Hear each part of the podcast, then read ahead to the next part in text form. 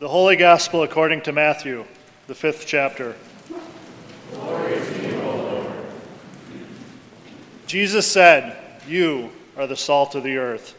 But if salt has lost its taste, how can its saltiness be restored? It is no longer good for anything, but it is thrown out and trampled underfoot. You are the light of the world. A city built on a hill cannot be hid. No one, after lighting a lamp, puts it under a bushel basket, but on the lampstand, and it gives light to all those in the house. In the same way, let your light shine before others, so that they may see your good works and give glory to your Father in heaven. Do not think that I have come to abolish the law or the prophets. I have come not to abolish, but to fulfill. For truly I tell you, until heaven and earth pass away. Not one letter, not one stroke of a letter will pass from the law until all is accomplished. Therefore, whoever breaks one of the least of these commandments and teaches others to do the same will be called least in the kingdom of heaven. But whoever does them and teaches them will be called great in the kingdom of heaven. For I tell you, unless your righteousness exceeds that of the scribes and the Pharisees, you will never enter the kingdom of heaven. The Gospel of the Lord. My dear brothers and sisters, I bring you grace and peace from God our Father and from our Lord and Savior, Jesus Christ. Amen.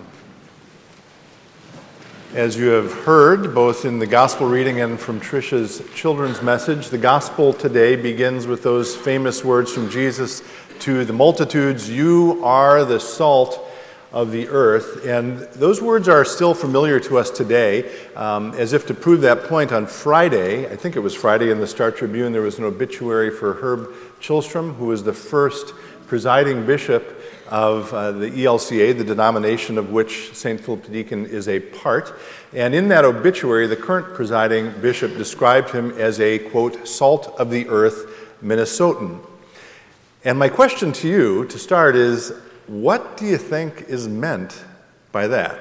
This is not hypothetical. If you have an idea, feel free to respond. What does it mean to say someone is salt of the earth?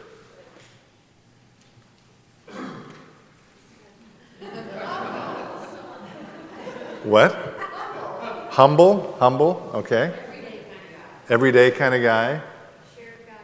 Shares God's word. Okay, the choir, you're uh, very active. Have you heard this before? All of those are, any, any other ideas? Those are the kind of things I would expect uh, people to say.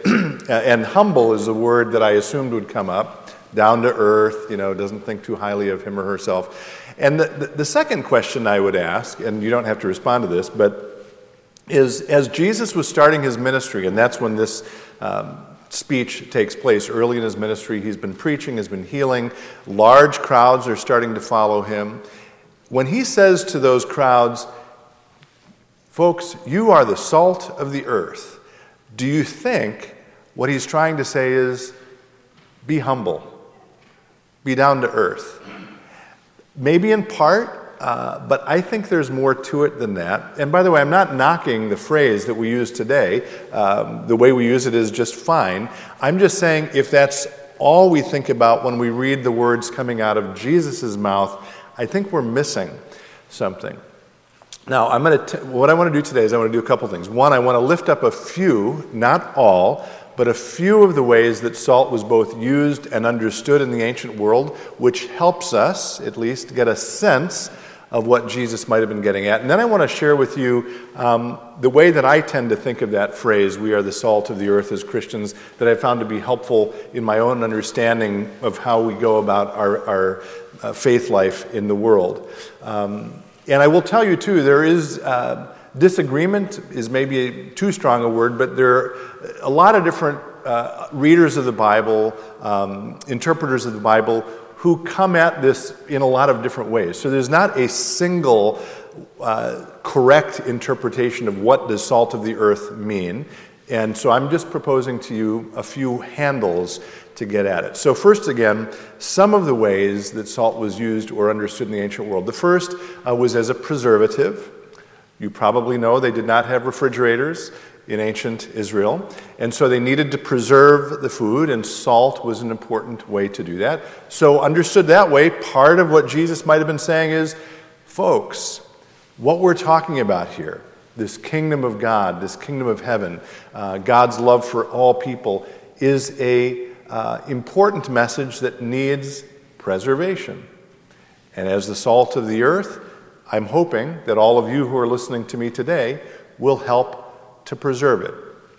Second way salt was used in the ancient world, I got a little bit of feedback about this after the, after the first sermon uh, or the first service, is as fertilizer. Um, and I double checked, and that is in fact uh, uh, true. In the ancient world, it was used in appropriate amounts as part of fertilizer. So it wasn't like they were pouring Morton salt over their crops, but it was used uh, as a part of the matrix of fertilizers that they used. Understood that way, part of what Jesus may be saying is hey, folks, what we're talking about here needs nourishment.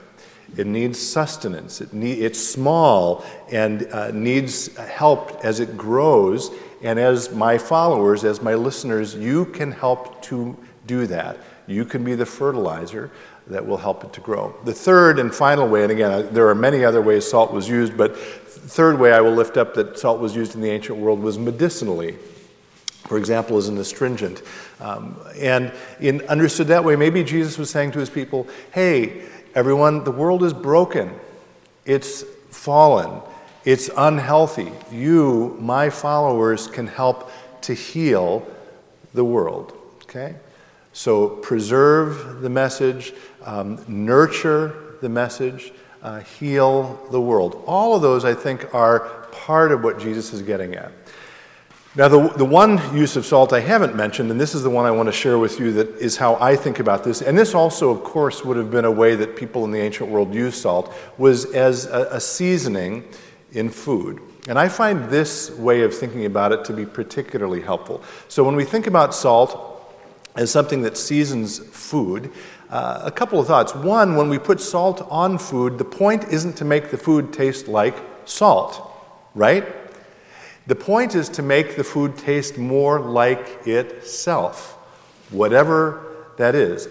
And the corollary to that is that salt does its work not by drawing attention to itself, but by doing what?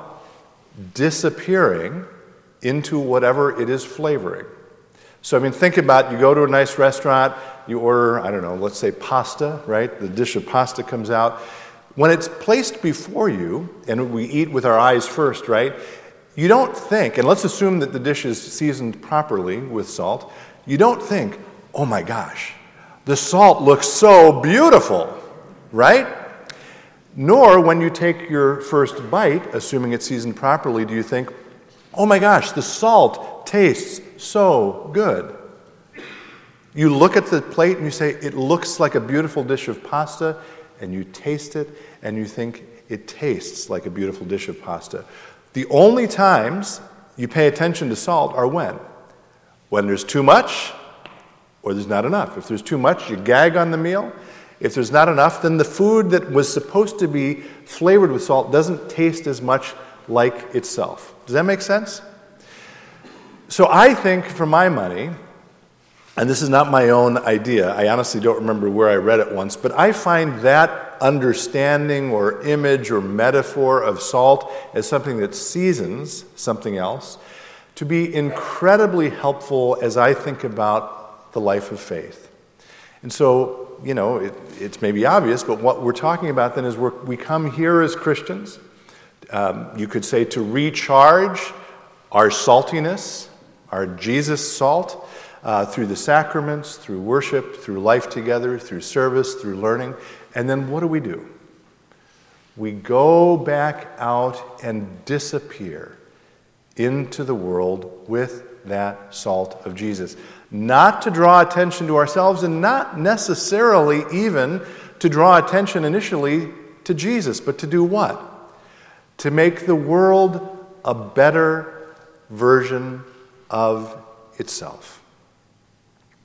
As I was reflecting on my message this uh, weekend, I was thinking, well, I should maybe have some examples of how this plays out. And like any other week at St. Philip the Deacon, examples presented themselves. There were three that I was thinking about uh, lifting up. Uh, small, insignificant things that touched people's lives, but that we would not all hear about.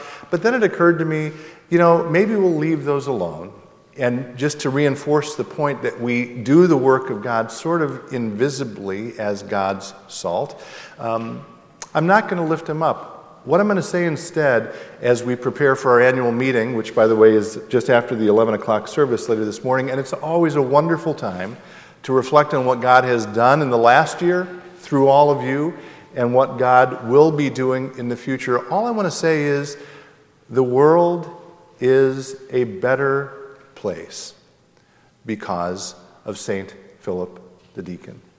And the world is a better place because of each one of you who are part of this family. And so today, I say to you, thank you, thank you, thank you for being the salt of the world. Thank you for helping to preserve the world. Thank you for helping to nourish the world. And thank you for helping to heal the world. Will you join me in a word of prayer?